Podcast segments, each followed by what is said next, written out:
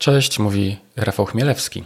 Zanim zaczniemy, kilka słów parafialnych ogłoszeń. Ostatnie e, badania dotyczące naszej branży e, sugerują, że wiele z kancelarii prawnych spodziewa się w najbliższej przyszłości poważnego spadku dochodów, co wywołane jest oczywiście przez kryzys gospodarczy, e, który, jak się mówi, dopiero nadchodzi, a co spowodowane jest obecną epidemią. Pamiętaj, że kwestią kluczową w takiej sytuacji jest obniżenie kosztów swojej własnej działalności. Możesz to zrobić oczywiście na wiele sposobów, a jednym z nich jest obniżenie kosztów obsługi księgowej. E, nasza spółka oferująca najwygodniejszą księgowość prawniczą e, Weblex Bookkeeping takie oszczędności Twojej kancelarii gwarantuje przez cały okrągły rok. W czasie tego roku epidemia e, na pewno się zakończy, a Twoja kancelaria wyjdzie z tego silniejsza niż była kiedykolwiek wcześniej. Tyle ogłoszeń, a teraz zaczynamy.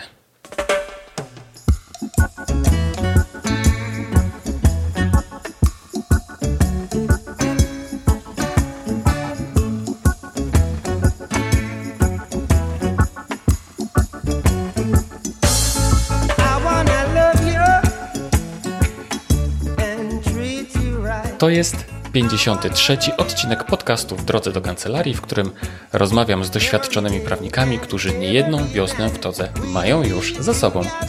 Witam Cię serdecznie ponownie, mówi oczywiście Rafał Chmielewski. Jak słyszysz, dziś odcinek nieco inny.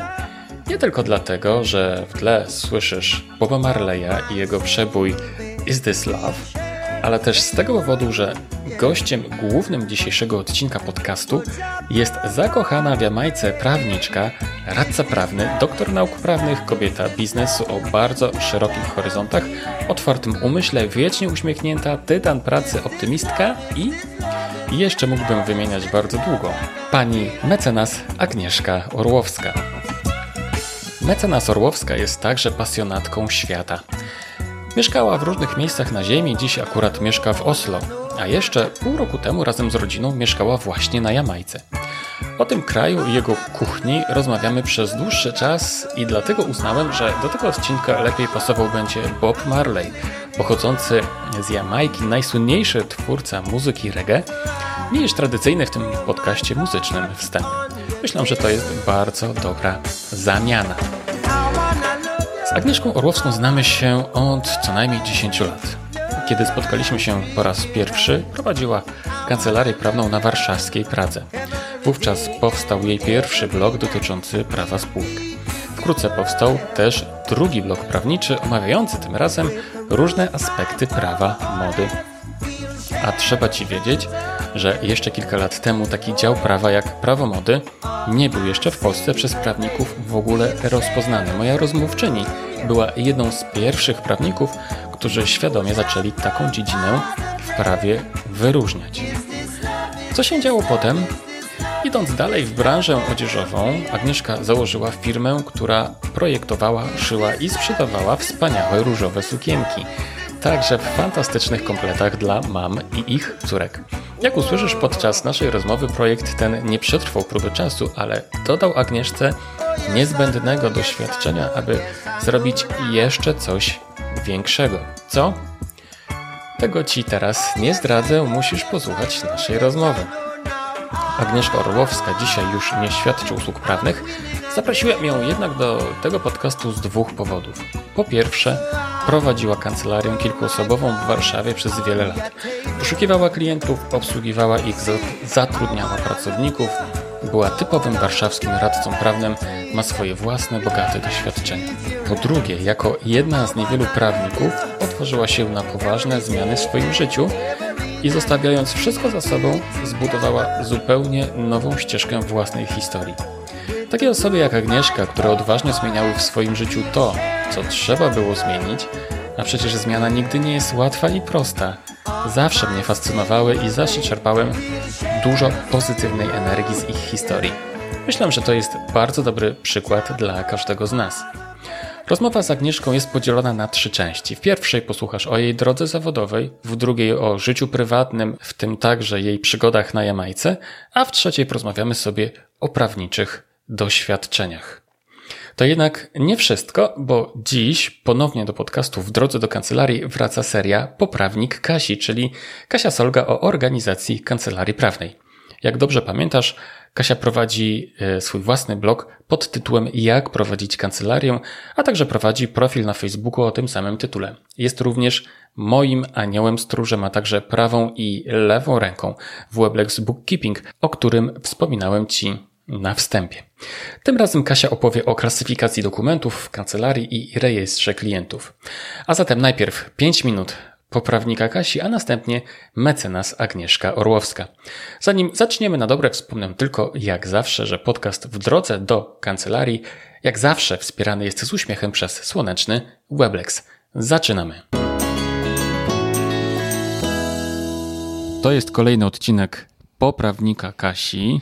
E, Kasia Solga wraca po dłuższej przerwie do e, naszego podcastu, podcastu w drodze do kancelarii. Witam cię serdecznie, Kasiu. Cześć, Rafał. No to zaczynamy. O czym będzie ten odcinek, Kasiu? Rafał, ten odcinek będzie na specjalne zamówienie dla pani Moniki Urbanek, która poprosiła e, nas, żebyśmy nagrali coś więcej na temat sposobu klasyfikacji akt w kancelarii i prowadzenia rejestru klientów. Mhm. I to jest faktycznie bardzo fajny, taki praktyczny temat. Ja może opowiem, jak to u nas jest zorganizowane. My mm, klasyfikację, uporządkowanie akt i rejestr klientów mamy w systemie do prowadzenia kancelarii, natomiast y, nawet dla osób, które nie mają tego systemu, jest to proste do zorganizowania, bo po prostu każde nowo założone akta otrzymują swój numer, numer kolejny w danym roku. I według tych numerów y, te akta są chowane w kolejności w danym roku do szafy. Mhm. I y, w tym momencie po prostu bardzo łatwo one się po pierwsze układają kolejnymi rocznikami, czyli my mamy szafę, gdzie jest na przykład rocznik 2.15, 2.16, 2.17, 2.18, więc otwierając jakby dane akta w systemie, widzimy jakie te akta mają numer i łatwo możemy trafić y, do tego miejsca przechowywania tych akt w szafie, więc u nas to jest taka klasyfikacja kolejna. Wiadomo, że niektóre akta są cieńsze, drugie grubsze, to się czasami rozrasta, natomiast jeśli one są e, w kolejności przechowywane, no to nie ma żadnego kłopotu z odnalezieniem e, tej dokumentacji. Jeśli e, ktoś nie ma systemu do kancelarii i posługuje się takim uproszczonym systemem, na przykład nazywając sobie foldery na dysku e, danymi klienta, a potem w każdym e, z tych folderów zakładając kolejną sprawę, również może sobie te foldery po prostu ponumerować, tak? I według tych numerów układać akta do szafy. Ja dodam jeszcze, że my przechowując papierową dokumentację korzystamy z czegoś, co nazywa się skoroszyt połówkowy. To jest taki skoroszyt, który ma wąsy, ma taką część, gdzie można te akta opisać i w ten sposób po prostu kolejne takie skoroszyty trafiają do segregatorów i w ciągu roku tych segregatorów w zależności od ilości spraw jest oczywiście więcej, natomiast na segregatorze jest opisane od jakiego do jakiego numeru spraw w tym segregatorze się mieści. Jak się akta rozszerzają, to czasami trzeba to przełożyć, zmienić mhm. opisy, natomiast pozwala to utrzymać porządek. Ja polecam ten system wpinania jednak dokumentów do skoroszytów koroszytów, a nie trzymania ich na przykład w papierowych teczkach wiązanych, jak to widziałam w innej kancelarii, dlatego że to pozwala utrzymać porządek w tych dokumentach, nie gubić pojedynczych dokumentów, które z takiej teczki mogą wypaść, więc mnie się to sprawdza. Mhm. Oczywiście w jakichś tam e, sprawach naprawdę dużych, gdzie sprawa to jest kilka segregatorów, a nie jeden skoroszyt połówkowy, wpinamy dokumenty już bezpośrednio do segregatora, mhm. natomiast e, dalej w przechowywaniu zachowujemy tą kolejność numeracji, tak? Czyli one są w szafie układane w kolejności tych numerów i nam się to bardzo dobrze, dobrze sprawdza. Co do akt papierowych, to chyba to, co mam w tej chwili do powiedzenia jeszcze, to jest to, żeby od początku dbać, żeby te akta były jak najmniejsze, czyli nie przechowywać niepotrzebnych, zbędnych rzeczy, ponieważ y, w momencie, kiedy przychodzi czas na likwidację tych akt, czyli po 10 latach od zakończenia sprawy, jeśli te akta zawierają jeszcze dodatkowe notatki, często tak to u nas było jeszcze wydruki, które prawnicy sobie robili na przykład z przepisów, które im były potrzebne do tak. danej sprawy, tak. to okazuje się, że dokumentów do zniszczenia jest naprawdę taka ilość, że to Aha. zajmuje ogrom czasu um, niszczenie tych dokumentów, więc proponuję, żeby od początku na to zwracać jakąś szczególną uwagę, żeby nie tworzyć niepotrzebnej dokumentacji, porządkować najpóźniej przy zamknięciu danej sprawy te akta, czyli zostawić sobie tylko to, co rzeczywiście te 10 lat musimy przechowywać. No do rozważenia też jest, y, i my w tej chwili to robimy, oznaczanie tego momentu, tak? Czyli oznaczanie w swoim systemie czy w swoim folderze daty, kiedy zamknęliśmy sprawę, po to, żeby łatwiej było potem uchwycić, że minęło 10 lat i trzeba te akta zniszczyć czy zwrócić klientowi. Ja w ogóle proponuję, żeby po zakończeniu sprawy najlepiej zwracać akta klientowi. Mhm. To jest zawsze najlepsze rozwiązanie. Nie zawsze możliwe, ale jeśli tylko się da, to, to lepiej skorzystać z tego, z tego sposobu. I to chyba od, z mojej strony tyle. Czy ty jeszcze coś o papierowych aktach byś chciał zapytać? Znaczy wiesz, no jestem generalnie zwolennikiem papieru, tak? Lubię bardziej książkę niż książkę w, w Kindlu. E, to taka, taki, taki trend, ale powiedz mi, e, ok, e, jeśli nie mam miejsca na dokumenty, na mhm. papierowe, mhm. co mam zrobić? Znaczy się, my tą papierową dokumentację przechowujemy jakby zupełnie niezależnie od dokumentacji elektronicznej. I ja zauważyłam, że coraz więcej prawników u nas w kancelarii korzysta tylko i wyłącznie z dokumentacji elektronicznej. Czyli jak przychodzi na przykład poczta, jest skanowana, to Część e, osób życzy sobie dostać ten papier na biurko i zapoznać się w papierze, część mhm. już tylko elektronicznie, więc myślę, Aha. że taka digitalizacja i przechodzenie coraz bardziej na akta elektroniczne to jest jakieś rozwiązanie. E, wydaje mi się, że to zależy też od typu kancelarii, dlatego że no, kancelarie, które udzielają wyłącznie porad, są kancelariami nieprocesowymi, no to wydaje mi się, że te akt nie muszą mieć w ogóle. Natomiast jeśli chodzi o kancelarię, która prowadzi procesy, no to musisz mieć miejsce na aktach. No nie mhm. da się inaczej, tak? Mhm. Przynajmniej ja takiego sposobu nie widzę i jeśli y, na ten moment przynajmniej jeszcze papierowe akta, no korespondencja z sądami to jest mhm. papier, ten papier gdzieś trzeba przechować, tak? On po prostu wpływa do kancelarii, więc y, sądzę, że kancelaria, która prowadzi tego typu działalność, jakieś miejsce na akta mieć musi. Można to ograniczać, można minimalizować, ale coś musi być. To, co mhm. mi się jeszcze przypomniało, to jeszcze jedna rzecz, którą my mieliśmy, w, jeśli chodzi o papierowe akta, w momencie, kiedy prowadziliśmy też taką praktykę dla klienta indywidualnego, bo teraz nie, teraz mamy tylko procesy bądź, bądź opinie, porady, umowy i to jest klient biznesowy.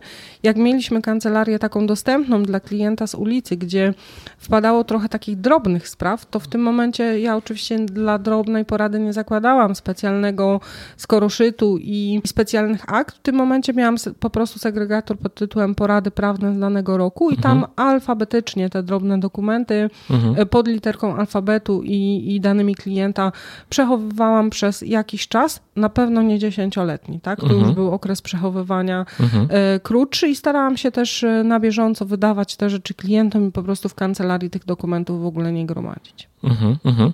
Okej, okay, ale jeżeli mi już brakuje miejsca na dokumenty, tak, to co mam zrobić? Po pierwsze porządek, bo zawsze z mojej praktyki wynika w danych aktach jest część rzeczy, które tam po prostu nie muszą być, czyli te, przeprowadzić proces takiego odchudzania tak, tych Aha. akt. No ale przed upływem 10 lat od zakończenia sprawy nie ma możliwości pozbyć się akt, Rafał. Także po prostu kancelarie pewien, pewien zasób miejsca muszą mieć. Mhm. Można gdzieś wykupić jakieś miejsce, gdzie można złożyć bezpiecznie takie dokumenty? Są, na pewno są takie archiwa, one prowadzą działalność odpłatnie, ale nie powiem Ci nic y, na temat tej oferty, bo ja z niej nie korzystam. Ja ostatnio dokupiłam dwie szafy. Aha. Wiesz, pamiętam, kiedy pracowaliśmy w korporacji, kiedy ja pracowałem w korporacji, to mieliśmy taki specjalny pokój na takie odpowiednie, na takie akta. Mhm. Można było tam wejść wciskając odpowiedni szyfr, mhm. więc to spełniało takie miejsce, gdzie, gdzie akta były złożone. Nie masz u siebie w kancelarii takiego pokoju? Nie, nie mam. My jesteśmy zbyt małą kancelarią, żeby taką rzecz y, robić. Mamy zamykane szafy, tak? Y, dostęp jest regulowany do poszczególnych części akt w stosunku do potrzeb, tym, że klucze do tych szaf są przechowywane w dwóch konkretnie u nas, bo, bo takie mamy poziomy dostępu odrębnych szafkach zabezpieczonych szyfrem, czyli są szafy dostępne tylko dla wspólników, są szafy dostępne dla pracowników, natomiast tylko tylko tak u mnie się to odbywa, nie mam odrębnego pokoju mhm. czy kodów, no bo jesteśmy małą mhm. kancelarią, tak? O tych szafkach na klucze to już mówiliśmy, tak? Ja tak. po jakimś czasie uważam, że to jest naprawdę super sposób na, w mojej kancelarii na zabezpieczenie dostępu do, do akt, tak? I to nam się sprawdza i działa. Te klucze dzięki temu, że to jest kwestia tylko znajomości szyfru, są dla każdego dostępne, nie ma takiego tematu, że ktoś zapomniał, tak? Mhm. Przynieść do biura klucz albo na przykład rozchorował się pracownik, który przechowuje klucze, także to, to się sprawdza. Okej. Okay. Kasiu, kończąc ten temat, powiedz, o czym opowiesz następnym razem? Następnym razem chciałabym opowiedzieć trochę o kwestii rachunków bankowych dla kancelarii. Dziękuję, Kasiu. To do usłyszenia, Rafał. Do usłyszenia. To tyle Kasia Solga i dokumenty oraz rejestry. Przypomnę, że blog Kasi znajdziesz pod adresem jakprowadzićkancelarię.pl. E, Kasię możesz też znaleźć w prosty sposób na Facebooku. Jeśli chcesz, byśmy jakiś temat organizacyjny w kancelarii prawnej poruszyli w przyszłości, po prostu daj nam znać. A teraz moim gościem będzie, jak wspominałem, mecenas Agnieszka Orłowska. Posłuchasz o tym, jak to się stało, że Agnieszka została prawniczką i zrobiła doktorat z prawa, jaka była jej droga zawodowa wraz z sukcesami i porażkami oraz czym obecnie się zajmuje. Panie i panowie, mecenas Agnieszka Orłowska.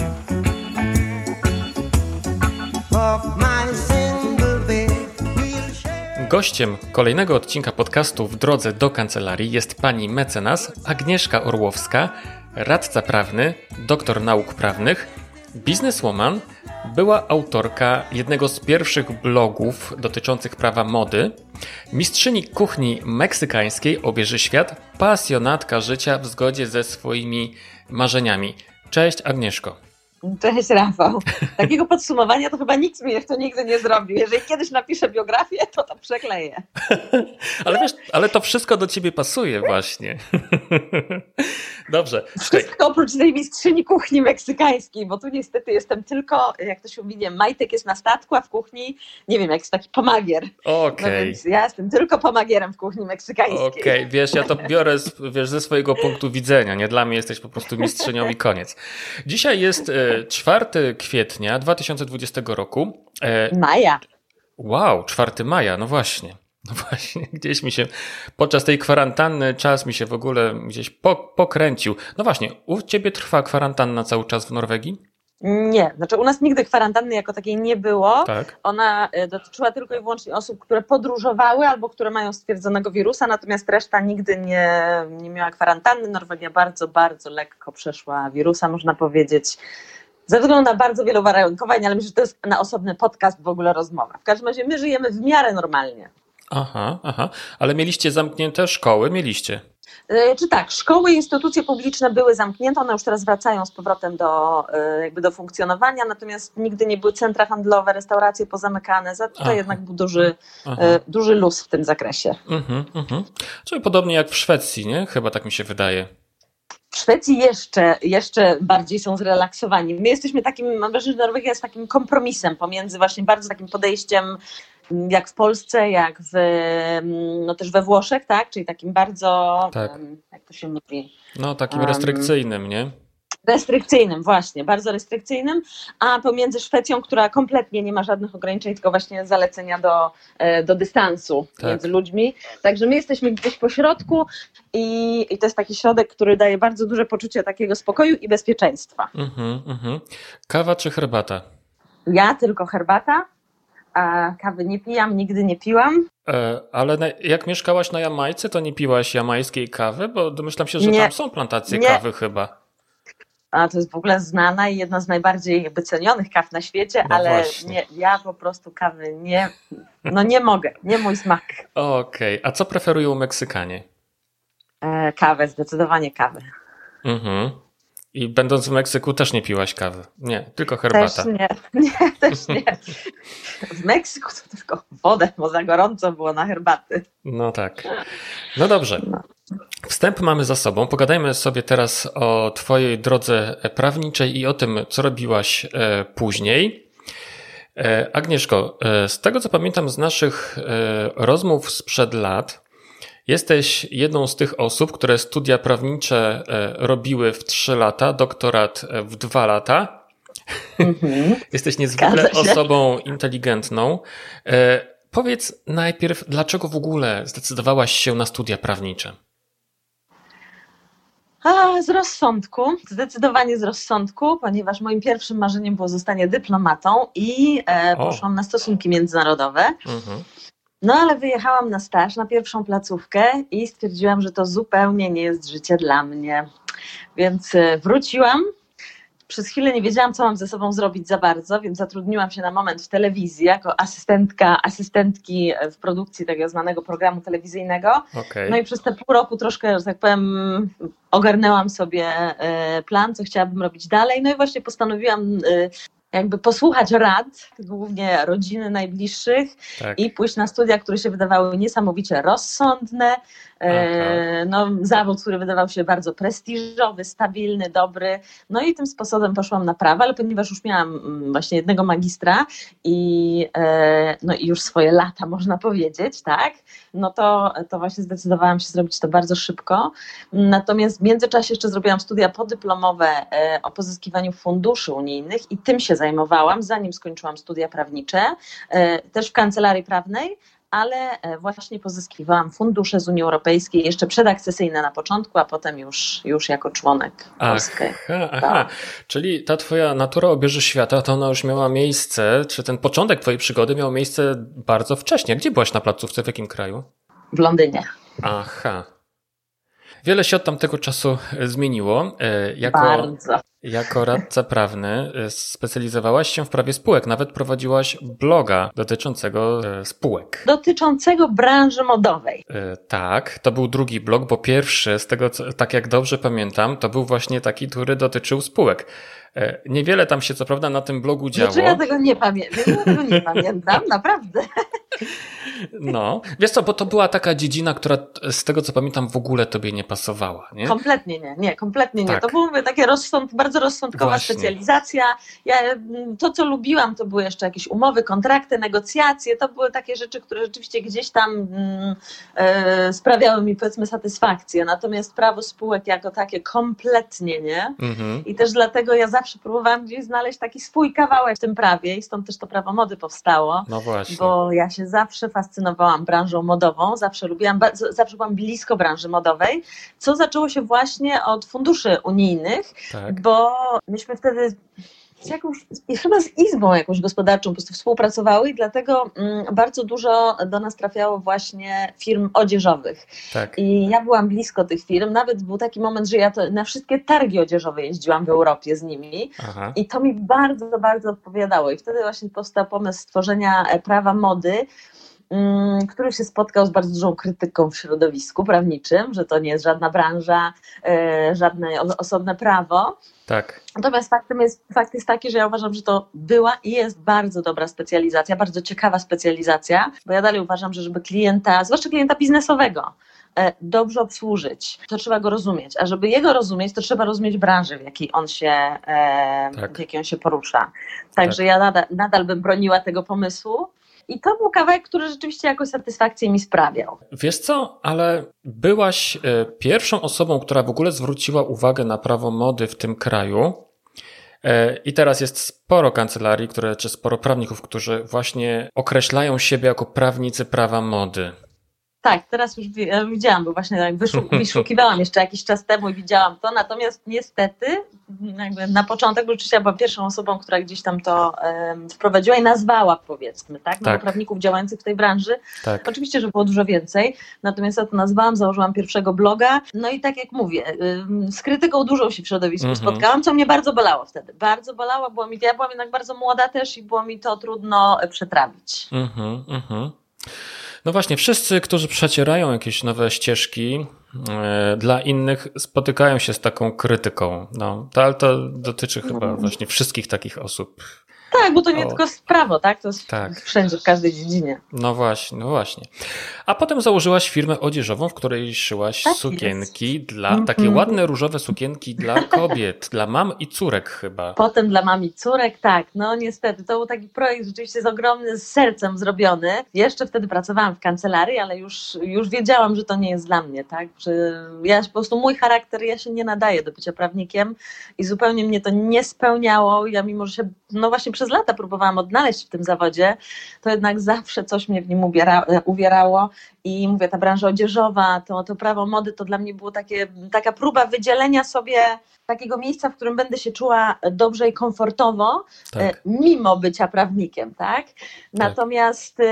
jak już zdałam sobie sprawę z tego, że to nie jest moja droga, że ja w życiu jakby nie będę mm, się czuła osobą szczęśliwą, pozostając w tym zawodzie, no to zaczęłam szukać e, właśnie innych opcji, tak? Innych rozwiązań.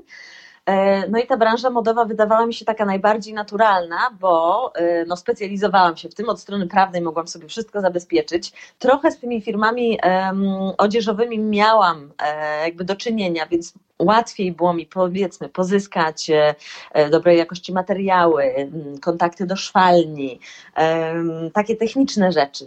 Natomiast jednak zabrakło mi trochę, powiedziałabym, wiedzy wiedzy o trendach, takiej mhm. specjalizacji, e, także projekt się nie utrzymał. Myślę, że dzisiaj to wyglądałoby zupełnie inaczej. Mhm. Mm, więc z żalem serca, z żalem serca po roku, po roku niestety e, ten projekt upadł, tak. ale wyniosłam z niego olbrzymią naukę, olbrzymią. Także branża modowa jest na pewno bardzo ciekawa, aczkolwiek niezwykle trudna, niezwykle trudny rynek. Tak, tak. E, wiesz co, mm, tak jak wspomniałaś, że dzisiaj byłoby zupełnie inaczej, bo dzisiaj jest przede wszystkim Instagram, mhm. na którym wybijają się właśnie osoby, które samodzielnie szyją, czy to ubrania, czy to repki, tak, e, czy produkują, nie wiem, jakieś kosmetyki, no najróżniejsze rzeczy. Nie, dzisiaj się zdecydowanie tak. ten marketing zmienił i, i, i, to wygląda zupełnie inaczej, natomiast gdybym ja nawet dzisiaj chciała prowadzić dokładnie firmę z takimi założeniami, jakie sobie wtedy założyłam, to i tak uważam, że byłoby to niezwykle mhm. trudne, dlatego że myśmy po prostu szyli e, pełną rozmiarówkę, bardzo często na zlecenia klientów i po prostu cenowo tak. na większą skalę nie da się utrzymać takiej firmy, nie korzystając właśnie z, nie wiem, z dzianic, z materiałów produkowanych poza, poza Polską, czy chińskich na przykład aha, materiałów, aha. bo niestety koszty produkcji w Polsce i z polskich materiałów są bardzo wysokie, a jeżeli klientka ma zapłacić kilkaset złotych za sukienkę, to może zapłacić za sukienkę bardzo znanej marki międzynarodowej. Także tak. myślę, że po prostu założenia od początku były tak. zbyt optymistyczne. Mm -hmm, mm -hmm. No ale wyniosłaś z tego bardzo dużo doświadczenia, jak wspomniałaś, bardzo, i, tym, bardzo. i to doświadczenie teraz ci właśnie procentuje, bo w tej chwili prowadzisz firmę, która zajmuje się czym? Teraz sprzedażą, kiedyś nawet produkcją, ale teraz już tylko sprzedażą sprzętu medycznego, bardzo specjalistycznego, tak. bardzo niszowego. Mhm. Mhm. I co to jest za sprzęt? Tak, to zupełnie inny odbiorca. Ja się czuję w tym dużo bardziej komfortowo, dlatego że, tak jak właśnie mówię, sukienki czy kancelarie prawne, no, kancelaria to jest taka mieszanka, tak, i B2B i B2C. Tak. Natomiast ta, ta odzieżowa to była taka typowo, typowo firma do klienta indywidualnego. Natomiast e, ta firma medyczna, którą mam w tej chwili, ona sprzedaje tylko i wyłącznie do szpitali i prywatnych praktyk, także my mamy tylko i wyłącznie kontakt z klientem biznesowym, mamy swoich dystrybutorów, także y, dla mnie pod względem biznesowym jest to na pewno dużo łatwiejszy biznes do prowadzenia. Mhm, mhm. A sprzęt, y, czyli ten sprzęt, który dzisiaj sprzedajecie, też wcześniej produkowaliście, tak? Tak, byliśmy wcześniej producentem. Natomiast jest to wow. niezwykle trudne i skomplikowane Aha. Nie tylko w Polsce, w Unii Europejskiej w ogóle, ze względu na, e, na tak bardzo wysokie obostrzenia dotyczące sprzętu medycznego. Mhm. A możesz coś więcej powiedzieć na temat tego, jaki to jest sprzęt? E, to są akcesoria endoskopowe. Także bardzo niszowy produkt. Endoskopowe, czyli takie. Endoskopowe. Czyli... E, to są na przykład pętle, klipsownice, kleszczyki do ekstrakcji, kleszczyki do pobierania próbek, no. Okej, okay. czyli takie rurki, które się wkłada gdzieś tam do środka, do ciała, tak i się coś tam z tym robi, tak? Które się tak wkłada do endoskopu i za pomocą endoskopu przeprowadza się właśnie odpowiednią o, diagnostykę. Mm -hmm, mm -hmm. A skąd pomysł na tego rodzaju firmę? Z, ze spotkania biznesowego, zupełnie na inny temat, no. E, na którym właśnie ktoś, kto jest w podobnej branży, rzucił, że te parę lat temu, bo myśmy zaczynali, to był 2012 rok, także to już było 8 Aha, lat, tak? tak? 8 lat temu. I wtedy rzeczywiście na rynku było zupełnie inaczej, bo byli dwaj jakby duzi, bardzo duzi gracze międzynarodowi e, z bardzo drogimi akcesoriami. I właśnie ktoś powiedział, że, że no brakuje, brakuje tutaj na tym, w tej endoskopii jakiegoś tańszego odpowiednika, który byłby bardziej dostępny dla polskich placówek, tak, żeby też mogły jakby spełniać standardy międzynarodowe, bo jest taki trend, aby mm, przestawiać się na sprzęt jednorazowego użytku, a wtedy jednak królowały w Polsce te, te parę lat temu akcesoria wielorazowe, no, które wiadomo są no, mniej bezpieczne, ale koniec końców tańsze w tak. użytkowaniu, tak? bo można tak. kilkaset razy użyć tak. e, takiego jednego kleszczyka i, i, to wychodzi dużo taniej wtedy. Tak. Natomiast pod względem bezpieczeństwa na pewno jednorazowy sprzęt jest zalecany i takie są też zalecenia Unii Europejskiej. No i wtedy właśnie pojawił się pomysł, że skoro na rynku nie ma e, konkurencyjnej firmy, no to dlaczego by jej nie otworzyć? Także zajęło no. to półtora roku e, szukania, uczenia się branży, tak, od zera. No. Właśnie w międzyczasie jeszcze, jeszcze mm, pracując w kancelarii, ale, e, ale już tak przygotowywałam sobie ten biznes medyczny.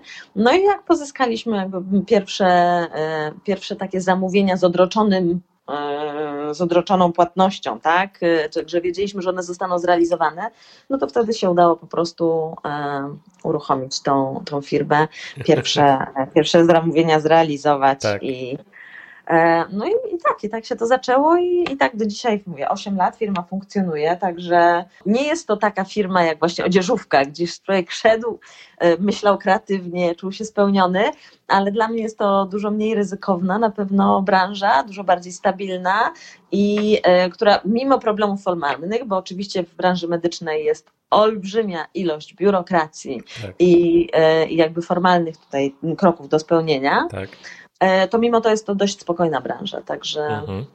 także dla mnie, osoby, która mieszka w tej chwili poza Polską i prowadzi firmę zdalnie jednak, to generuje dużo mniej problemów niż gdyby to była jakakolwiek inna działalność. No tak, bo e, firma odzieżowa y, musi się dostosowywać w jakiś sposób do trendów, tak? Przewidywać te trendy, a tutaj... Cały czas, cały czas jest w ruchu, a tutaj... Tutaj ten trend jest bardzo powolny. no właśnie. Agnieszko, czyli wszystko się zaczęło od Twoich zainteresowań międzynarodowych. Potem mm, pracowałeś, po, po tym jak byłaś na placówce, potem e, po jakimś czasie pracowałaś chwilę w telewizji, potem e, w międzyczasie zrobiłaś studia prawnicze, potem napisałaś doktorat, pracowałaś w kancelarii, zajmowałaś się spółkami, potem zajmowałaś się prawem mody, potem założyłaś firmę odzieżową, teraz założyłaś e, i prowadzisz firmę ze sprzętem medycznym. E, no, e, wiele osób, nawet jedną dziesiątą w ciągu swojego życia nie zrobi tyle, ile ty zrobiłaś do tej pory. A ja jeszcze nie powiedziałam ostatniego słowa. No właśnie, i aż się boję tego, co to będzie. W kolejnej części naszej rozmowy rozmawiamy o podróżach, wyzwaniach kulinarnych oraz o Jamajce. Dlaczego Agnieszka obecnie mieszka w Oslo i gdzie przenosi się w niedługim czasie? Poznasz też tajniki meksykańskiej kuchni. Poruszamy też temat marzeń. Posłuchaj. No ale dobrze, pogadajmy w takim razie o tym, co się dzieje troszkę w Twoim życiu prywatnym. W tej chwili mieszkasz w Oslo, rozmawiamy przez, przez Facebookowego Messengera. Mhm. E, mieszkasz już tam od e, jakiegoś czasu, ale wcześniej mieszkałaś. Tak, pół, pół, roku, pół roku jesteśmy już w Norwegii. Mhm. A wcześniej mieszkałaś gdzie? A wcześniej Jamajka. Na Jamajce mieszkałaś. tak jest. No. Poprzednie e, trzy lata. Tak. E, chciałabyś wrócić na Jamajkę? Um, I tak i nie. Mhm. Chciałabym, e, znaczy nie wyobrażam sobie nie wracać na Jamajkę, nie wracać tam na, żeby po prostu zobaczyć się z naszymi przyjaciółmi, tego sobie nie wyobrażam. Czy, czy mieszkać? Powiem tak. Um, uważam, że za szybko podjęliśmy decyzję o wyjeździe. Wyjechaliśmy rok za wcześnie. Um, żałuję, że nie jesteśmy tam teraz, na pewno. Tak. I gdyby, gdyby, gdyby mi ktoś powiedział, że na rok jeszcze mamy kontrakt na Jamajce, to bym się jutro spakowała i poleciała. Aha. Natomiast, żeby mieszkać tam docelowo, na pewno nie. Na pewno nie. To jest y, bardzo, bardzo wyjątkowe miejsce, bardzo trudne. Y, bardzo wiele moich koleżanek, które poznałam tam na miejscu, które no, też były tam czy na kontraktach, czy ich mężowie byli na kontraktach, wyjechało, bo jednak nie dało rady tam mieszkać. Także miejsce, y, o, olbrzymie wyzwanie. Mieszkanie na Jamajce jest ogromnym wyzwaniem dla kogoś z Europy. Natomiast jest to też miejsce wyjątkowe, które uczy niezwykłej pokory życia, dla mnie było na pewno tego największą życiową lekcją. Mhm. Bo Jamajka to nie jest takie miejsce, gdzie jest piękne słońce, świecą palmy, wszyscy się do siebie uśmiechają, piją drinki Nie, słońce ognisk. jest przepiękne, tego okay, się nie da Okej, okay, natura też, tak. Ale, tak, ale, to... ale, ale to nie jest te obrazy, to nie są te obrazki, które widzimy wpisując w Google Jamajka. Nie, nie, to nie jest życie na plaży z drinkiem w ręku, na hamaku. Tak jak pamiętam kiedyś taka książka była. Mm, cztero, czterodniowy tydzień pracy. Tam tak. była taka wizja roztoczona właśnie tak. e, mieszkania na Rajskiej Wyspie, e, prowadzenia firmy przez laptopa, e, jakby w hamaku, tak, tak. popijając drinka. No, no nie może to być dalsze od prawdy, tak, ja już to przetestowałam. Tak. E, natomiast no, no nie, trudne, jest to bardzo trudne miejsce do życia, bardzo niebezpieczne z biedą, która się wielu Europejczykom nie mieści w głowie. Mhm. Zupełnie, zupełnie inne życie niż to, do którego jesteśmy przyzwyczajeni. Tak. E, z wypiekami na twarzy obserwowałem Twoje relacje, które zamieszczałaś na Instagramie, kiedy byłaś e, na Jamajce. E, zapytałem Ciebie kiedyś, czy możesz pokazywać też więcej architektury, i Ty zapytałaś, no właśnie, jakiej architektury. Ale w zasadzie to mnie właśnie bardzo interesowało, jak to wygląda, jak wyglądają te miasta, nawet jeżeli są brzydkie, tak jak na przykład w Hawanie, te, te, te bardzo charakterystyczne Aha, budynki. Hawana jest przepiękna, tak. Ale właśnie to Jamajka mi się bardziej właśnie z Kubą koja kojarzyła wtedy, jak pokazywałaś. Nie, nie, nie, takie, ale nie, nie. to zupełnie co innego, mhm. zupełnie inna, powiedzmy, architektura. Znaczy, no wiadomo, tak, Kingston, czy, czy duże miasta, czy Rios, Montego Bay, no one mają taką y, architekturę, powiedziałabym, kurortów amerykańskich, tak, są wielkie hotele tak. i, i niedużo więcej. Kingston jest, no, jest to stolica, więc ma więcej budynków takich i postkolonialnych trochę zostało i e, powiedzmy sobie nowoczesnych, ale ta nowoczesność w wydaniu jamańskim to jest tak, takie lata 80. w wydaniu polskim. Mhm. Także tak ta architektura tam wygląda. Natomiast poza tymi dużymi miastami to są, no to, to są takie po prostu malutkie wiejskie chatki w, lep, w lepszych i bogatszych powiedzmy rejonach, poblaszane szałasy, tak? W tych, mhm. no, to są realia dla większości Jamajczyków, tak? To są po prostu blaszane chatki. Mhm. Także, także to ja o architekturze trudno, trudno mówić w ogóle. Mhm, mhm.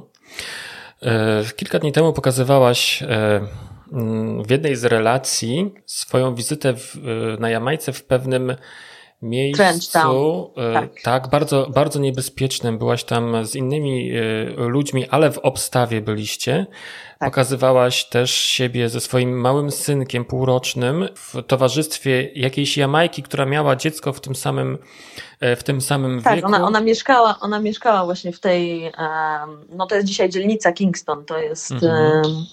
Trenchtown to jest miejsce, w którym mieszkał przez długi czas i nagrywał Bob Marley, także tam Aha. jest muzeum Boba Marleya i to Aha. ściąga turystów, natomiast niestety też jest to dzielnica E, jedna z najbiedniejszych dzielnic i najbardziej niebezpiecznych e, mhm. Kingston, w ogóle na Jamajce, tak, całej. Tak. No i faktycznie tam warunki życia są bardzo, bardzo trudne. To mhm. jest, no, no, no ta bieda jest po prostu dojmująca, tak, że, jak się ją widzi. I zdjęcie, o którym wspomniałeś, gdzie właśnie jest e, mój pięciomiesięczny wtedy Tomek i e, koło mnie kobieta, która mieszka w tej właśnie dzielnicy ze swoją pięciomiesięczną córką, bo nasze dzieci się urodziły tego samego dnia. O. I dlatego myśmy to zdjęcie sobie zrobiły. Tak no ta różnica jest e, zatrważająca, tak?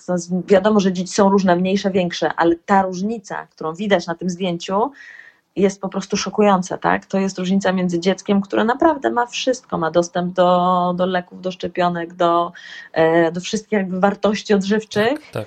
A dzieckiem, które no niestety wyrasta w biedzie, które nawet jeżeli jego mama tak karmi je naturalnie, to też mama e, no, no sama, w sobie, sama też się nie odżywia, tak jak my się odżywiamy, też nie ma dostępu tak. do, um, do opieki medycznej. Tak. I to niestety bardzo na tym zdjęciu było widoczne. Bardzo. Tak, tak, tak. I szczególnie poruszyło mnie to, jak mówiłaś o tym, że oni nie mają dostępu do opieki medycznej, że, że u nas, co prawda, e, ta służba zdrowia jest jaka jest, że trzeba postać w kolejkach, czy czekać długo na wizytę u specjalisty, ale przynajmniej mamy to, tak? A tam nie ma tego w ogóle. My w ogóle, to jest to, co mnie jakby jeżdżenie po świecie i mieszkanie właśnie poza Polską i poza Europą nauczyło, e, to to, że my jesteśmy bardzo jednak przyzwyczajeni do luksusów i dla nas Europejczyków e, jednak bezpłatna opieka medyczna jest czymś absolutnie normalnym i, e, I właśnie narzekamy na to, że są kolejki, że się nie można do specjalisty dostać.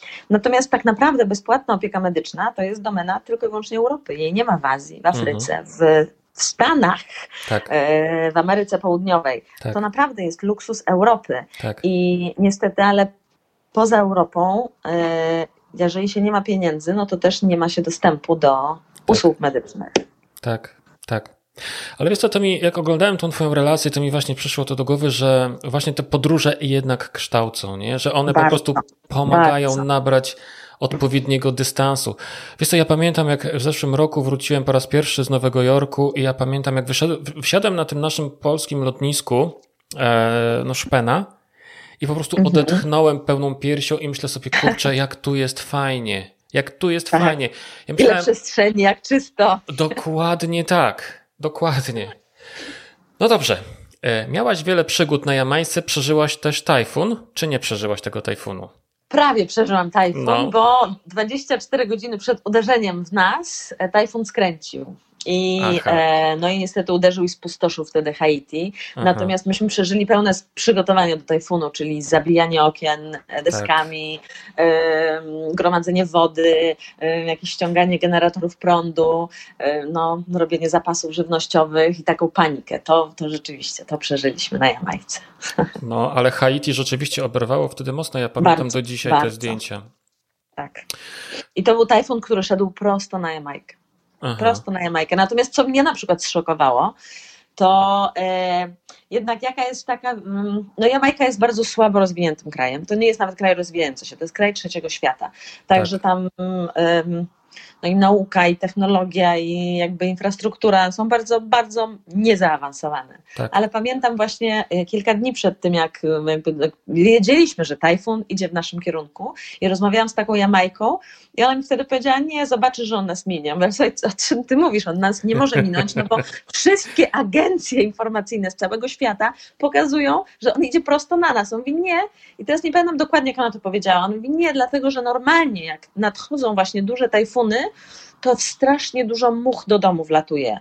A w tym momencie jest dokładnie tak samo, jak jest zawsze. Aha. Także on w nas nie uderzy. Aha. I wiecie, i po tym jak tajfun przeszedł, mi to tak w ta pamięć utkwiło, Aha. że mimo, że mimo, że nie mają zaawansowanych technologii, tak. to jednak ta obserwacja natury, to życie bliżej natury, w zgodzie tak. z nią, ludzie sobie jakby potrafią e, przewidywać pewne rzeczy, tak? Potrafią się odnaleźć w tym swoim środowisku, w którym żyją, tak. e, dzięki właśnie obserwacji natury też, nie? Tak, właśnie. Ta mądrość ludowa mm, przekazywana z pokolenia na, na pokolenie. Słuchaj, Agnieszko, a jak kuchnia na Jamajce? No bardzo uboga niestety, bardzo uboga. Mhm.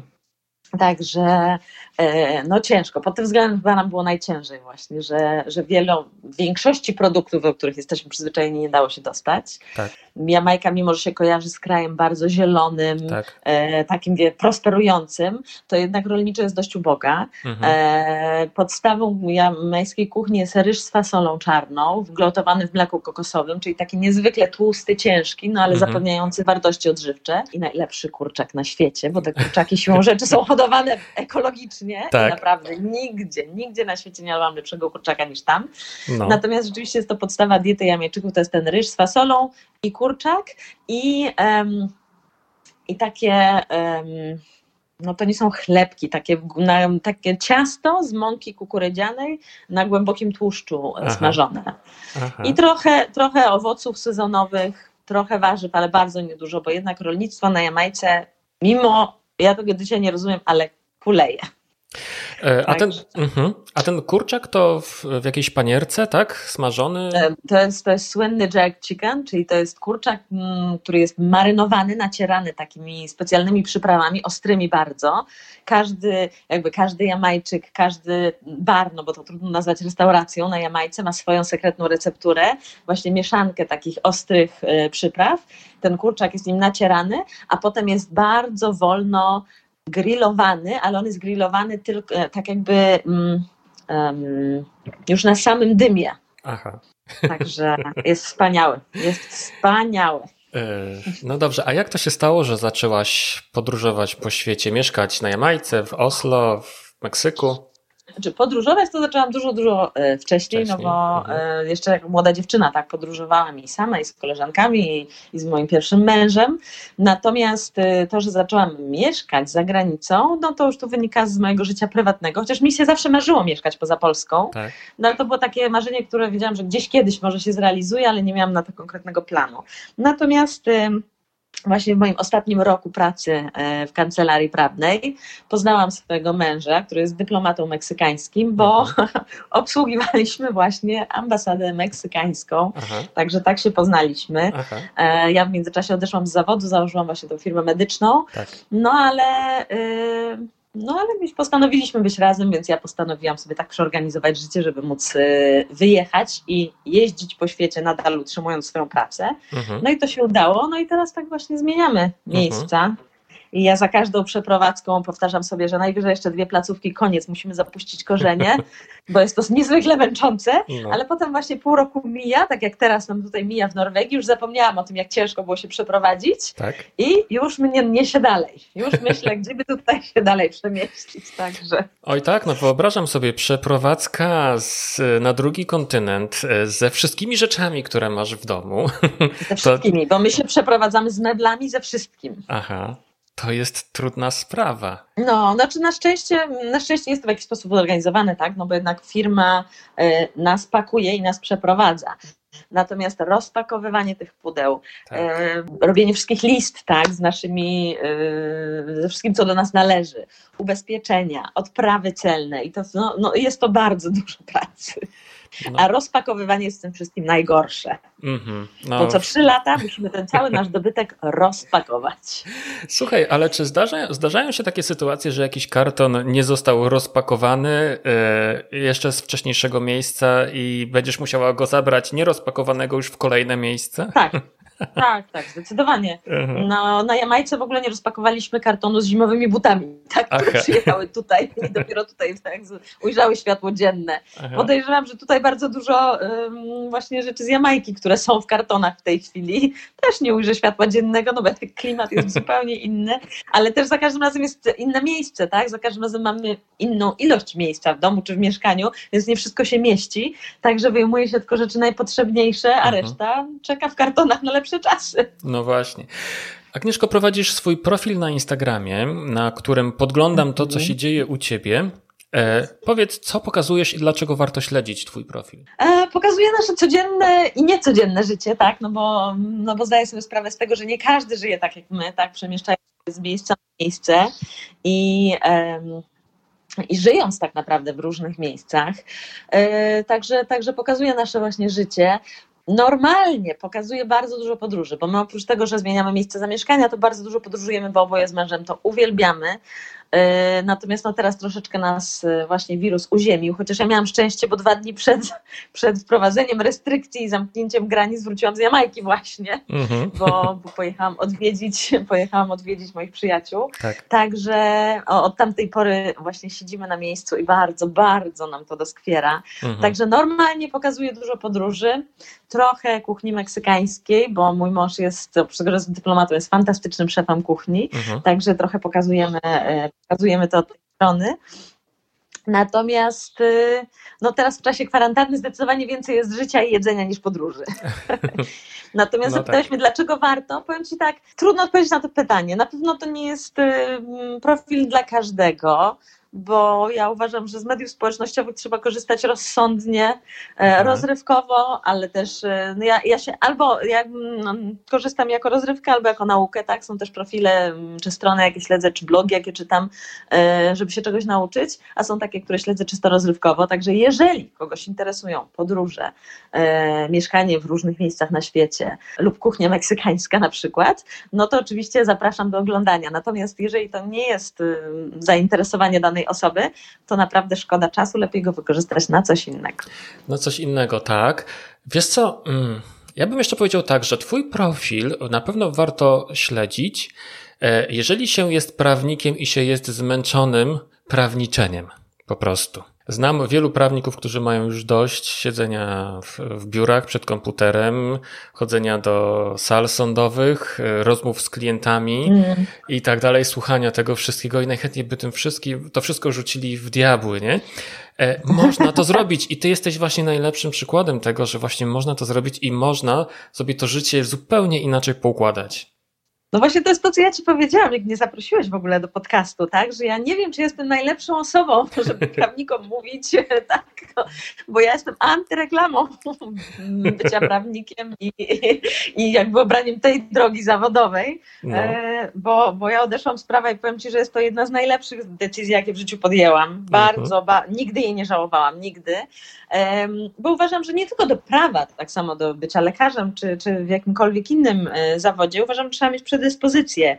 Ja tych predyspozycji ewidentnie nie mam, to jest jedna sprawa. A druga sprawa jest taka, że wydaje mi się, że być dobrym prawnikiem, to ten zawód spala bardzo. Mhm. I, e, I też jakby trzeba się na to nastawić, że, że trzeba mieć albo odskocznie, albo właśnie jakiś plan, plan B na przyszłość, tak?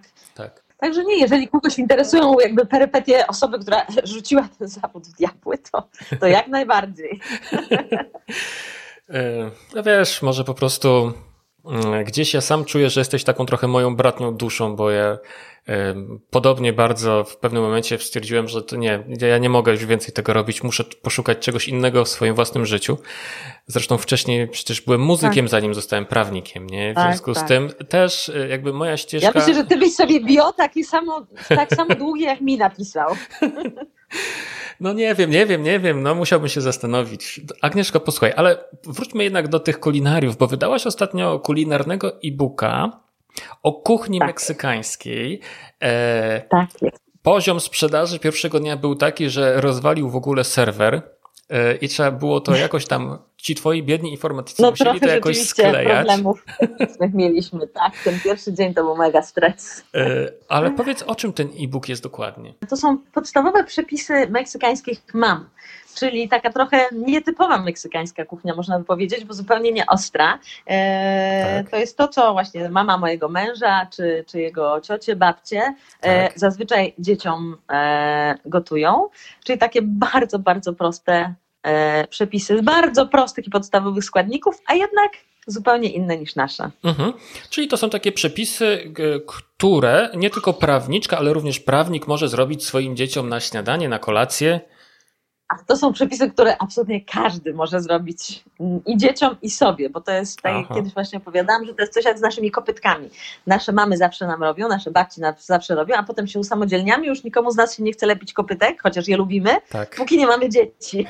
I potem znowu robimy te kopytka. I to jest właśnie, to są takie przepisy, czyli one są nie tylko dla dzieci, też są dla dużych dzieci, tak. E, ale to są takie, które po prostu Meksykanom kojarzą się z domem. Tak. Tak. A gdzie można znaleźć tego e-booka? Na mojej stronie internetowej. To jest agaorlowska.pl. Mhm.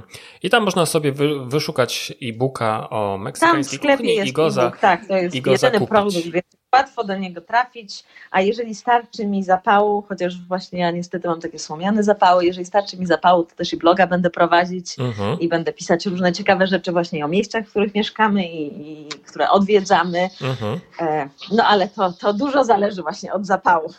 Także na razie na blogu za dużo nie ma.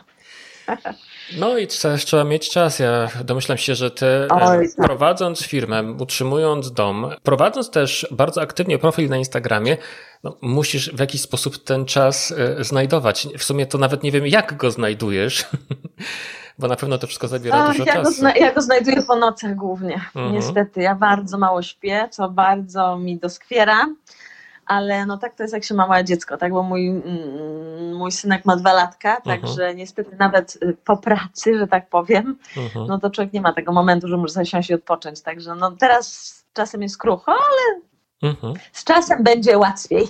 Bez tak wąt... sobie powtarzam. Bez wątpienia. Jak długo będziecie mieszkali jeszcze w Oslo? No plan jest taki, że jeszcze 3,5 roku, ale nie ukrywam, że że już szukamy jakichś innych Aha. opcji, więc niewykluczone, że krócej. Aha, ale szukacie gdzieś w cieplejszych klimatach, bardziej na południu, tak. a może na drugiej półkuli? Nie, zdecydowanie na, na, na drugiej półkuli. Jednak y, ja bardzo mieszkając na Jamajce, bardzo, bardzo chciałam wrócić do Europy, bo wydawało mi się, że jednak mm, po bardzo trudnym życiu w kraju trzeciego świata potrzebuje właśnie cywilizacji, znanej kultury, yy, takich prostych rzeczy jak centrum handlowe, tak, żeby po prostu wyjść na zakupy, żeby wszystko było łatwe, proste i przyjemne. Natomiast jednak po powrocie do Europy, jeszcze do tej zimnej Europy, mhm. No stwierdziłam, zresztą oboje stwierdziliśmy, że jednak nasze charaktery dużo, dużo lepiej się e, odnajdują w ciepłych klimatach i to nie tylko chodzi o pogodę, ale też właśnie o podejście ludzi do życia, bardziej takie na luzie, bezproblemowe, gdzie jest więcej muzyki, uśmiechu no. niż tutaj. Także, także jednak zdecydowanie stwierdziliśmy, że że jednak nie potrzebujemy koniecznie do życia cywilizacji, technologii, luksusów i dróg, które nie mają dziur. Może być biedniej, ale ale weselej. Aha, aha, to czyli Kuba, tak? Myślicie o Kubie? Ja bym nie miała nic przeciwko, żeby mieszkać na Kubie, chociaż tam jest też bardzo, bardzo ciężko, ale myślimy o Ameryce Południowej, znaczy myślimy też o Stanach, tak? To nie mhm. ukrywamy, że my cały czas myślimy gdzieś tam o Stanach, chociaż ja kiedyś bardzo, bardzo chciałam mieszkać w Chicago, to jednak teraz stwierdzam, że Floryda albo Kalifornia by mi bardziej odpowiadały. No. Natomiast y, nie, myślimy też o Ameryce Południowej, myślimy o Kolumbii, myślimy o Peru, myślimy mhm. o Paragwaju, mhm. ale zobaczymy, zobaczymy jakie się pojawią, y, że tak powiem, możliwości na drodze mhm. naszej, tak? Jasne. To nie do końca od nas zależy. Jasne. Wspomniałaś o Chicago. Amerykanie mówią, uważaj o czym marzysz. Czy marzenia się spełniają? Powiedz. Tak, zdecydowanie się spełniają, chociaż one się nie spełniają same z siebie. Także myślę, że wymaga bardzo dużo pracy, żeby marzenie spełnić, ale trzeba je mm, wypowiedzieć, tak? Czyli trzeba wiedzieć, o czym się marzy, bo potem, na, człowiek ma otwarte oczy, nadarzają się okazje, które wykorzystujemy albo nie, tak? Bo, no bo nic się, nic się nie dzieje bez pracy w życiu. Ja myślę, że to mm, no to przychodzi z czasem. Tak ja się już tego nauczyłam. Nic się samo z siebie nie dzieje. Wszystko mhm. wymaga olbrzymiego nakładu pracy, czasu, bardzo często też pieniędzy, ale jeżeli nie mamy sprecyzowanych marzeń, no to jakby nie do końca też wiemy, do czego dążymy, tak, i czego chcemy. Natomiast jeżeli wiemy, czego chcemy w życiu, to ja wierzę, że te okoliczności sprzyjające się pojawią i wtedy to już będzie tylko i wyłącznie nasza decyzja, czy je wykorzystamy, czy nie. E, czy warto spisywać swoje marzenia? Ja spisuję. Ja mam listę, spisuję marzenia. Część z tych marzeń potem przepisuję na listę pod tytułem plany i staram się je jakoś powiedzmy bardziej um, usystematyzować i część z nich potem dochodzi do skutku. Także ja spisuję, ale też właśnie w czasie przeprowadzki na Jamajkę znalazłam w jednym z kartonów y, jakąś taką moją bardzo starą listę z marzeniami, powiedzmy, marzenioplanami. Tak. I, I z zaskoczeniem stwierdziłam, że 80% się spełniło. Tak. A to tak. była taka lista sprzed, no nie wiem, tam 7 lat wcześniej, tak? Tak, jeszcze byłam, mówię, samotną mamą, która nie wiedziała za bardzo, co ze sobą zrobić w życiu. Także, także myślę, że warto. Ja spisuję. Wiesz co, ja, ja też spisuję, ale powiem Ci szczerze, że mm, e, kiedyś po prostu czytałem taką książkę, już nie pamiętam, kto ją napisał, żeby te plany spisywać, plany, marzenia, wiesz, tak po prostu, żeby, żeby spisywać i zacząłem mm -hmm. je spisywać. I kiedyś taką, e, kiedyś to spisałem, tak? I po prostu odłożyłem to gdzieś tam na półkę i przypadkiem zupełnie, robiąc jakieś porządki, po, po roku trafiłem na tą samą listę i jak ją otworzyłem, to aż mi że włosy dęba stanęły, że większość z tego, co ja tam napisałem, no może okej, okay, wiesz co, może to nie było 80%, ale, ale naprawdę dużo, tak? Po prostu te wszystkie plany mhm. się zrealizowały. Znaczy nie same z siebie, tak? Ja po prostu musiałem jakoś aktywnie e, tak. E, e, pracować, działać i tak dalej ale że one się po prostu zrealizowały. I od tego momentu stwierdziłem, że kurczę, coś w tym jest, że te plany warto sobie spisywać, chociażby dlatego, że jak je spisujesz, jak je po prostu zwerbalizujesz i wyartykulujesz. To też sobie uświadamiasz je, tak właśnie, tak naprawdę, nie? Właśnie. Że sobie uświadamiasz, bo niektóre, niektóre marzenia są takim, powiedziałbym, mgliste, że myślisz, że to jest twoje marzenie, ale, ale tak naprawdę, kiedy je spiszesz, to nagle e, samo to, to, to spisanie powoduje to uświadomienie sobie, że kurczę, to może wcale nie jest żadne moje marzenie, a może wcale nie byłbym szczęśliwy, żeby to się spełniło, nie?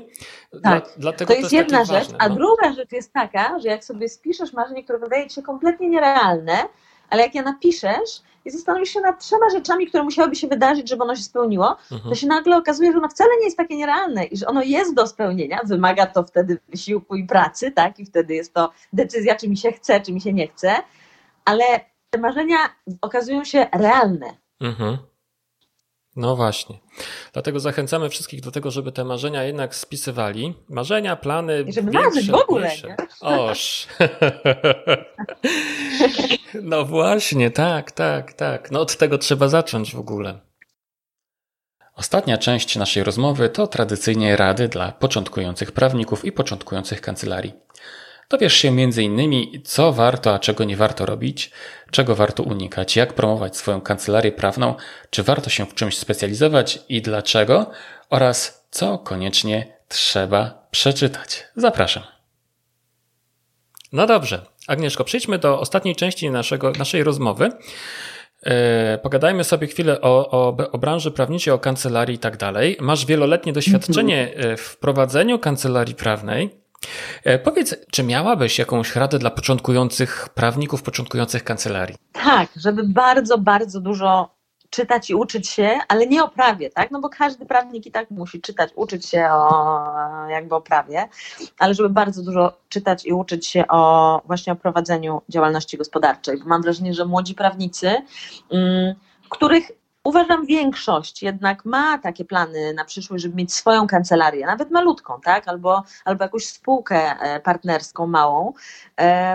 Wychodzą po studiach, po aplikacji z głową pełną wiedzy prawniczej, natomiast nie mają żadnej wiedzy dotyczącej zakładania i prowadzenia firmy, zarządzania ludźmi, finansów, rozliczeń. Mhm. Uważam, że jest to olbrzymia, jakby olbrzymi brak na studiach prawniczych i powinien być taki przedmiot. Mhm. Natomiast ja bym przede wszystkim poświęciła właśnie na to czas, żeby się, żeby się uczyć o tym, e, o biznesie, mhm. po prostu o biznesie, o prowadzeniu firmy, bo to też tak naprawdę potem pozwala nam lepiej rozumieć klientów, jeżeli nastawiamy się na klienta biznesowego.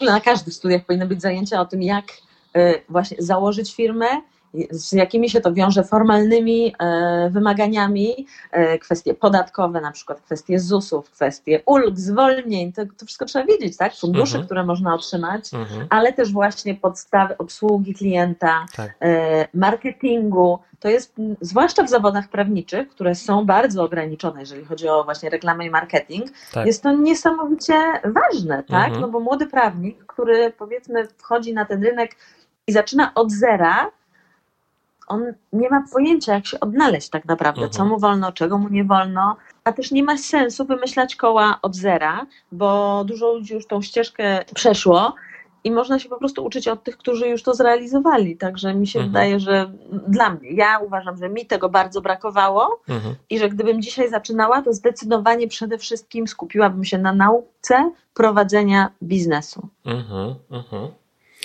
E, a czego tacy prawnicy początkujący powinni unikać? Ja bym na pewno unikała pychy. Aha. Czyli miałam same piątki na studiach, wchodzę na rynek i teraz po Aha. prostu wykoszę konkurencję. Uważam, że trzeba mieć bardzo dużo pokory w każdym zawodzie, mhm. żeby zacząć i najpierw się uczyć i chłonąć, zanim tak naprawdę człowiek zacznie realizować tą swoją drogę do sukcesu. Wiesz, ja bym nawet powiedział, że jak miałeś piątki na studiach, to, to gorzej. Bo jak się to się niestety tak przekłada. Że jak się popatrzy na tych wszystkich, wiesz, e, przedsiębiorców z sukcesami, to oni bardzo często mieli problemy w szkołach, nie? Tak, tak, tak. No to prawda. Dobrze, a powiedz Agnieszko, czy e, jakie trudności wyzwania napotykałaś w ciągu swojej pracy w, w kancelarii i jak sobie z nimi radziłaś? Dla mnie chyba największą trudnością, e, ale to znowu wracam, jest bardzo kwestia indywidualna, tak? bo to była kwestia moich predyspozycji do wykonywania zawodu. Dla mnie największym trudność, największą trudnością i wyzwaniem jednak było to, że mm, ja byłam młodą e, dziewczyną, która wyglądała zawsze młodziej niż mm, jej faktyczny wiek, także moim ogromnym wyzwaniem było postrzeganie mnie przez klientów, jako osoby na właściwym stanowisku, tak? Mhm. Jako osoby poważnej, profesjonalnej. Tak. Także ja się z tym bardzo, bardzo długo y, zmagałam. I to był mój ogromny problem. Mhm. Natomiast y, na pewno olbrzymim problemem, niezależnie od y, jakby takich predyspozycji, jest kwestia pozyskania klientów od zera. Tak? Rynek mhm. jest bardzo trudny, jest bardzo duża konkurencja mhm. y, i klienta jest bardzo trudno pozyskać, y, zwłaszcza z ograniczeniami właśnie takimi promocyjno-marketingowymi. Mhm.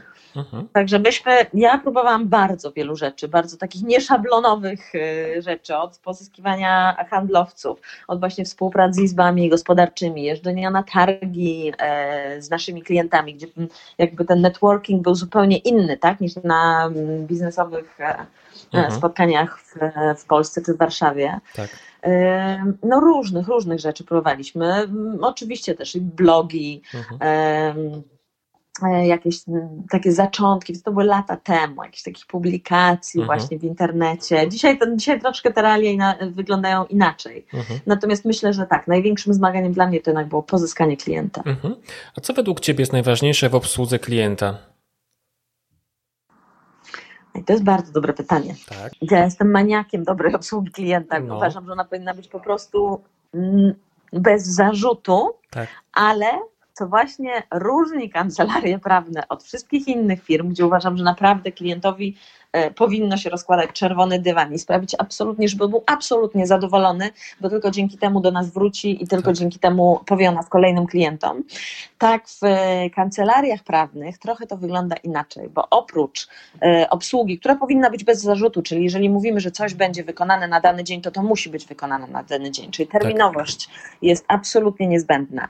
Uważam, że absolutnie niezbędna jest jasność rozliczeń, bo bardzo często w kancelariach mówi się ogólną kwotę za sprawę. Klient nie wie, co wchodzi w tą, e, w tą obsługę, co nie wchodzi, jak będzie naliczany e, potem z zaskoczeniem dostaje na przykład wyciąg, gdzie są doliczane jakieś, nie wiem, trzy minuty rozmowy telefonicznej, mhm. a on o tym nie wiedział. To nawet mogło wynikać z ustaleń, czy może mhm. z ogólnie rozpisanego, rozpisanej umowy, tak. ale klient nie był tego świadomy, bo tak. nie jest prawnikiem. Tak. Także uważam, że uświadomienie klientowi bardzo dokładne kosztów sprawia, że jego satysfakcja, nawet jeżeli musi zapłacić więcej, e, będzie dużo wyższa.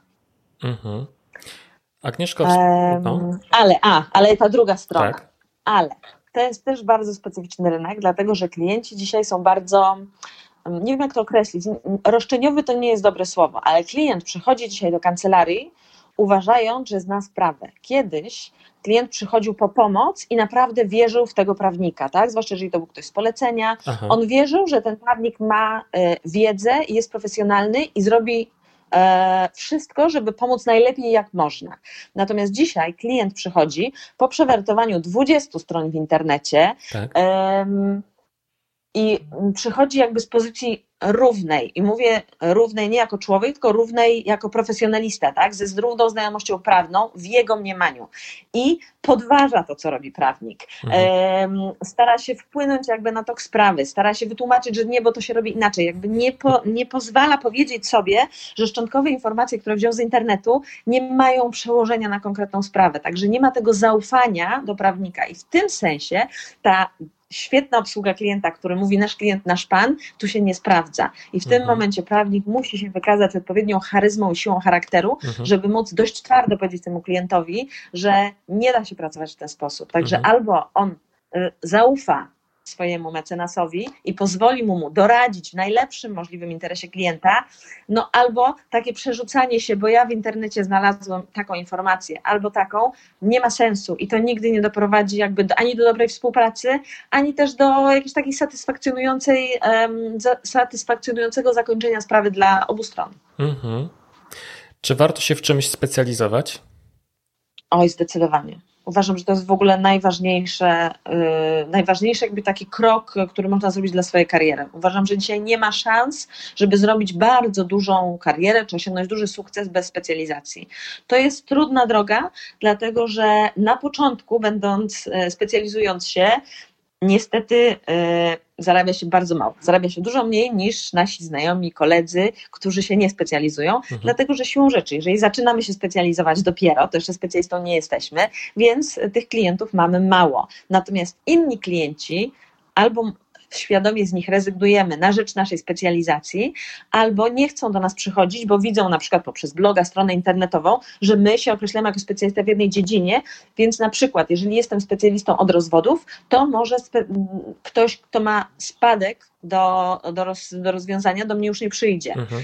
bo będzie myślał, nie, bo on się na tym nie zna, tak? Mhm. Co nie jest prawdą, bo oczywiście, że każdy prawnik po studiach, po aplikacji kwalifikacji ma wiedzę generalną i jest w stanie doradzać w większości spraw, tak? tak? Natomiast myślę, że ten początkowy okres jest bardzo trudny, natomiast w momencie, kiedy już sobie wypracujemy tą specjalizację, to potem nasze dochody i nasza kariera e, mm, rośnie już bardzo szybko. Mhm. I wiesz co, i wydaje mi się, bo tak wcześniej rozmawialiśmy o obsłudze kancelarii pra prawnej, więc wydaje mi się, że e, nie ma dobrej obsługi klienta bez specjalizacji. Bo mając specjalizację, znasz po prostu branżę, wiesz, czego ludzie potrzebują, wiesz dokładnie właśnie, jakie mają potrzeby. Często wiesz nawet, jakim językiem się posługują, no nie? Tak, tak. Znaczy, to właśnie zależy, jak zdefiniujemy obsługę klienta, tak? Bo dla mnie obsługa klienta to jest też na przykład uprzejmość i niestety w wielu kancelariach prawnych jej do dzisiaj nie ma. Mhm. także mhm. Y, także no, na to specjalizacja nie wpływa. Natomiast mhm. jeżeli chodzi o właśnie taką mm, e, satysfakcję klienta i obsługę e, jego firmy, najlepiej jak to jest możliwe, to zdecydowanie. Tak. Specjalizacja zdecydowanie. I to może być albo specjalizacja e, w danym wycinku prawa, na przykład, nie wiem, prawo podłościowe, tak. albo właśnie w branży. Mhm. Ja osobiście jestem, mm, dużo bardziej się skłaniam do tego drugiego rozwiązania. Uważam, że to daje dużo większe pole do rozwoju, ale też do stabilniejszej e, pracy. Mhm. Dlatego, że jeżeli jesteśmy e, specjalistami w danej dziedzinie prawa, no to siłą rzeczy klienci się będą do nas tylko i wyłącznie zgłaszać, jak będą mieli ten konkretny problem. Natomiast jeżeli jesteśmy specjalistą w branży, mamy dużo większe szanse na stałe obsługi, co daje nam po prostu finansowo um, dużo większy spokój. Tak jest. Co według Ciebie jest najważniejsze w promocji kancelarii prawnej? Na dzisiaj no. uważam, że, że internet i polecenia. Mhm. Nie ma, nie ma, uważam, innej drogi niż internet i polecenia. E, zadowolony klient zawsze będzie najlepszą rekomendacją, no ale trzeba pamiętać, że ten, zwłaszcza jeżeli mamy specjalizację, no to ten zadowolony klient może nie mieć wśród znajomych, załóżmy tak, trzymajmy się tych rozwodów, tak? Mhm. załóżmy, że nasz klient jest bardzo zadowolony z rozwodu, który przeprowadziliśmy, my jesteśmy prawnikiem rozwodowym, no to on niekoniecznie będzie miał teraz 10 znajomych, którzy się rozwodzą, których mógłby mhm. nam polecić, prawda? Mhm. E, natomiast internet daje nam dojście do olbrzymiej, olbrzymiej e, ilości ludzi i potencjalnych klientów. Trzeba go oczywiście umieć wykorzystywać. E, mhm. jest fantastyczny, nie wiem czy jakby blog Prakreacja, mhm. e, który został założony przez nawet nie radcę prawnika, prawnika, mhm. który się rozwinął przez lata niesamowicie. On był pierwszy na rynku i on pokazał, że można się z klientami kontaktować, ale też można zarabiać mhm. na usługach prawnych w zupełnie nowy sposób. Także, także uważam, że świat się tak szybko zmienia, że trzeba się dostosowywać. Natomiast też nie ma lepszego miejsca niż internet do pokazania właśnie swojej specjalizacji. To nie tylko poprzez blogi. Uważam, że blog prawnika specjalisty to jest w ogóle podstawa. Mhm. Natomiast y, nie tylko na blogach szukają klienci. Mhm. Trzeba na pewno pisać artykuły na różne portale, mhm. E, wywiady, podcasty, Klienci nas szukają w najróżniejszych miejscach. Tak. E, bardzo wielu prawników jest dzisiaj na Instagramie. Bardzo tak. wielu. E, I też prowadzi takie, niektórzy mają bardzo prawnicze kanały, niektórzy właśnie takie bardziej lifestyle'owe, i, e, ale to też wszystko zależy od tego właśnie do jakiej grupy docelowej jakby chcemy, chcemy sięgnąć, tak? Jakie kanały wybierzemy.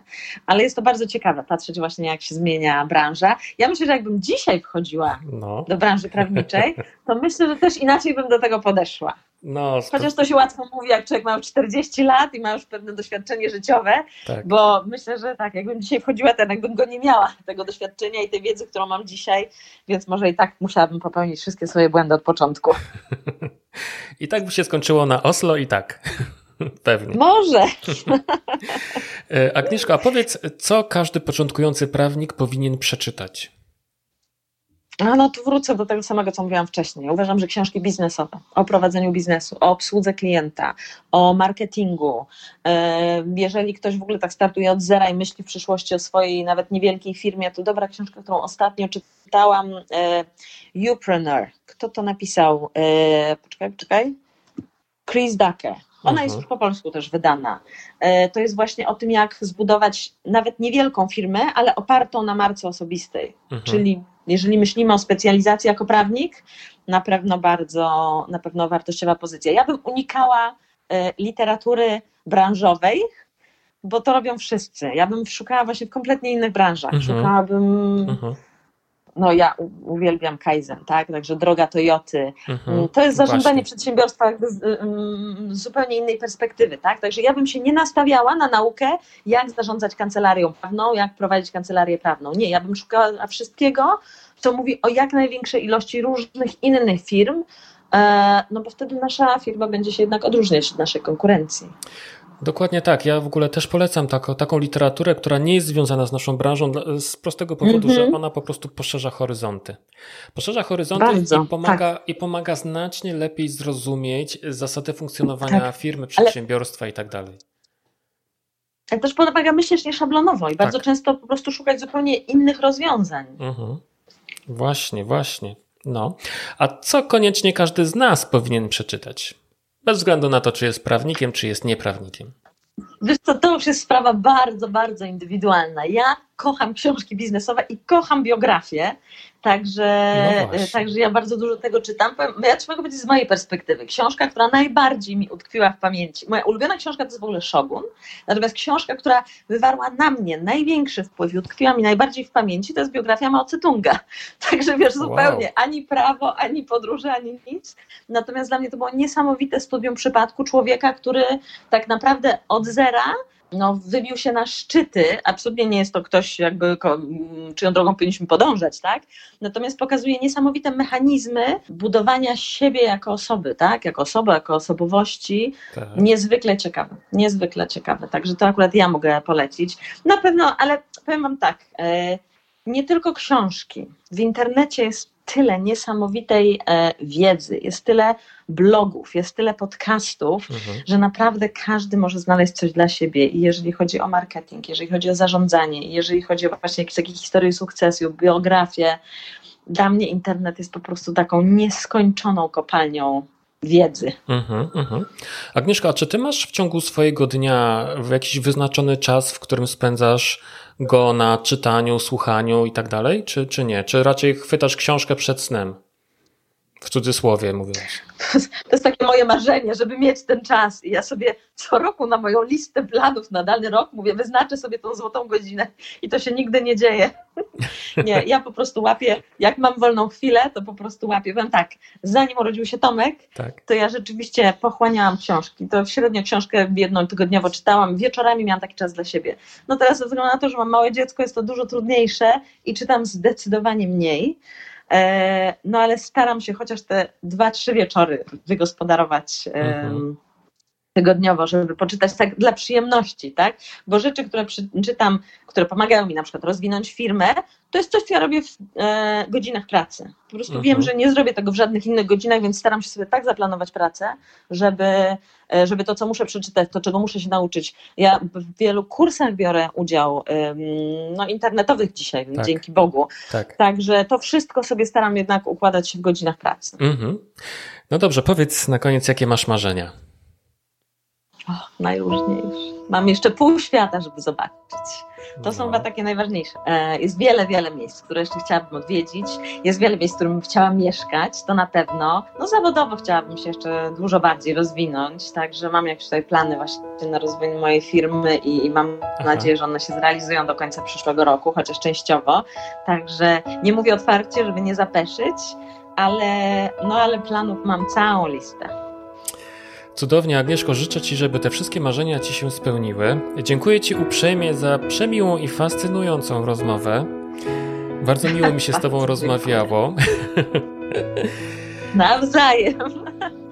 Ja przypomnę tylko naszym słuchaczom, że gościem tego odcinka podcastu w drodze do kancelarii była pani mecenas Agnieszka Orłowska, radca prawny, doktor nauk prawnych, obieży świat, marzycielka i mistrzyni kuchni meksykańskiej mimo wszystko. No czekałam, czy to powiem. Agnieszko, Bardzo jeszcze raz. Dziękuję. Jeszcze raz Ci dziękuję. Do usłyszenia. Do usłyszenia.